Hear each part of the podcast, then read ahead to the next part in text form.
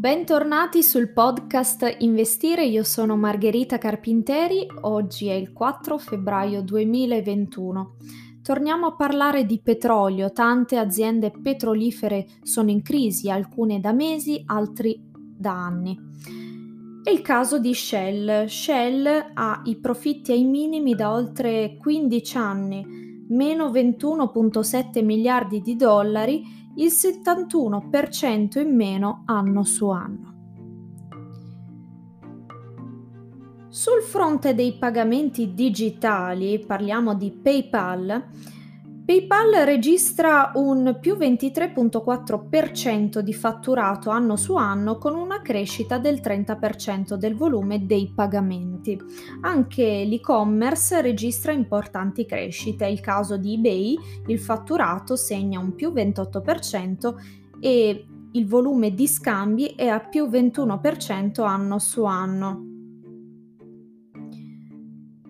Questo è un periodo di trimestrali Ora parliamo della trimestrale di Qualcomm che è assolutamente da record. Qualcomm è il produttore di chip, ha visto una importante crescita della domanda grazie alla commercializzazione dei primi devices 5G. Le vendite trimestrali sono cresciute del 62% rispetto al 2020 con profitti più che raddoppiati.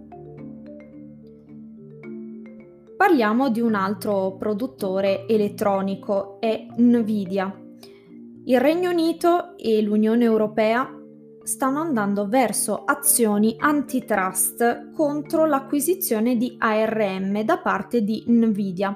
È un'acquisizione da ben 40 miliardi di dollari.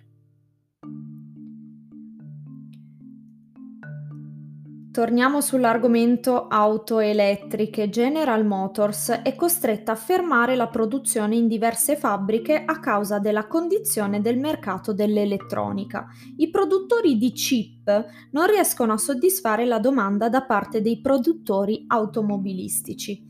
Domanda che ha subito un'accelerazione ben oltre il previsto nel 2020.